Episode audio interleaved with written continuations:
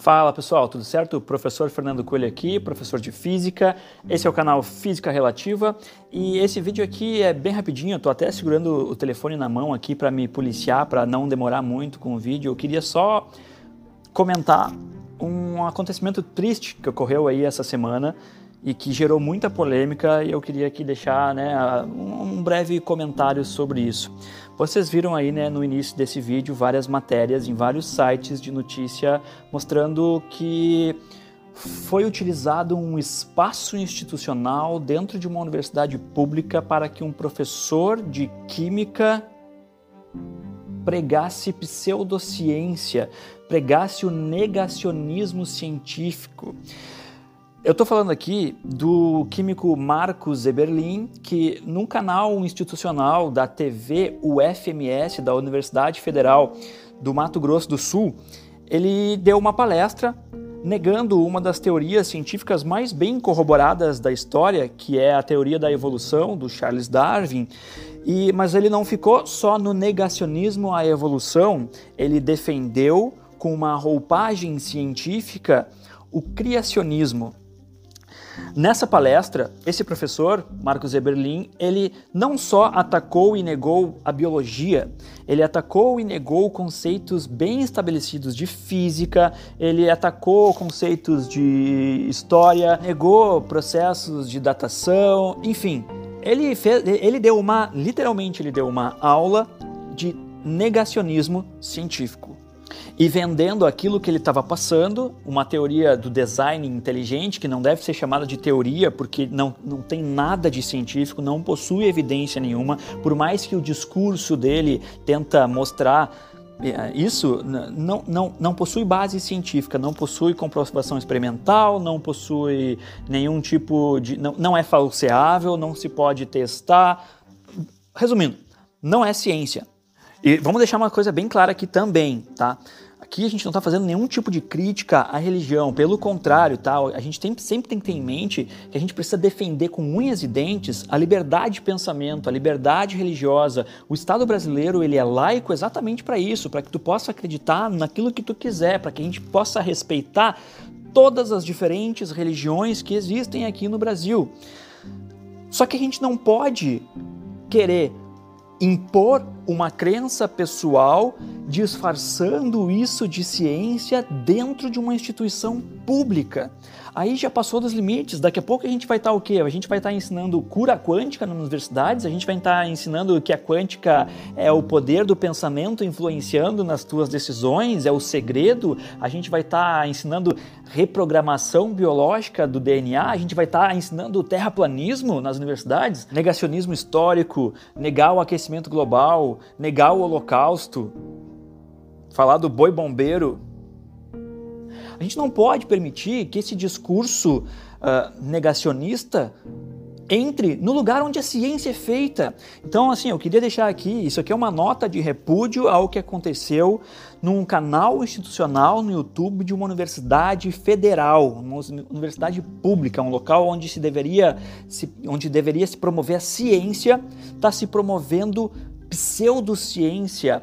O Eberlin ele comentou numa rede social agora há pouco que é, chamou muito a atenção a palestra dele, o que mostra que ele está do lado da verdade e assim ó, a ciência ela também se pauta pela humildade. A ciência é uma construção humana. A ciência ela é falha realmente. Uh, nenhum cientista vai te vender a ciência como sendo a verdade absoluta. Então fica a dica aqui, ó. Sempre desconfie daquela pessoa que vai expor uma ideia, ela vai contra tudo e contra todos, contra o mundo inteiro e diz que o que ela está falando é a verdade absoluta. Sempre desconfie disso. O Francisco Quilmento, numa live que a gente fez lá no canal Liga Racionalista, ele colocou brilhantemente o seguinte, que por exemplo, esse pessoal das pseudociências, do terraplanismo, do design inteligente, ele, eles acreditam que estão certos porque eles vão contra o que já está estabelecido e citam, por exemplo, Einstein, porque Einstein foi contra o que já estava estabelecido na época. O que o Mento colocou muito bem. Einstein não estava certo porque ele foi contra o que já estava estabelecido. Einstein estava certo porque estava certo. Essas pessoas, como os terraplanistas, o, as pessoas que estão pregando agora o design inteligente como sendo uma teoria científica, elas acreditam que estão certas porque elas estão indo contra a ciência? Que argumento é esse, meu amigo? Que mundo vocês vivem? Não é assim que funciona. A ciência, ela funciona tu tendo que, claro, tu tem uma ideia que vai contra tudo e contra todos, tu vai publicar um artigo nessa área. Tu vai precisar que tu tenha a, a, a corroboração dos, dos teus pares, dos teus colegas cientistas que vão olhar teu trabalho, vão tentar repetir as os teus experimentos e, e as tuas conclusões para ver se isso realmente condiz com a verdade, condiz com a nossa realidade. Enquanto vocês não fizerem isso, vocês vão ser sim motivo de deboche, motivo de piada, querendo vender algo como uma verdade absoluta, dizendo que vocês estão certos e que a NASA engana vocês e que os cientistas do mundo inteiro estão numa conspiração maluca e vocês são os detentores da verdade, vocês são especiais. Então aqui, ó, fica de novo aqui a minha nota de repúdio, fica de novo aqui o meu recado dizendo que não, a gente não está criticando a religião, só que lugar de religião é na igreja, Lugar de religião é na tua casa, se tu quiser. Lugar de religião não é numa universidade pública. E diga o que, o que vocês queiram dizer, mas não vendam criacionismo como sendo verdade científica. Não tem nada de ciência nisso, ok? E foi até acionado é, o, o, o comitê de ética da universidade para pedir explicações. A gente já tem aí um, um, um, assinaturas de cientistas do Brasil inteiro repudiando o fato, repudiando o acontecido lá na UFMS, repudiando a palestra do Marcos Eberlin. Só que, como vocês estão vendo aqui, ó, a palestra segue no ar. Eu não aconselho ninguém a assistir a palestra, tá?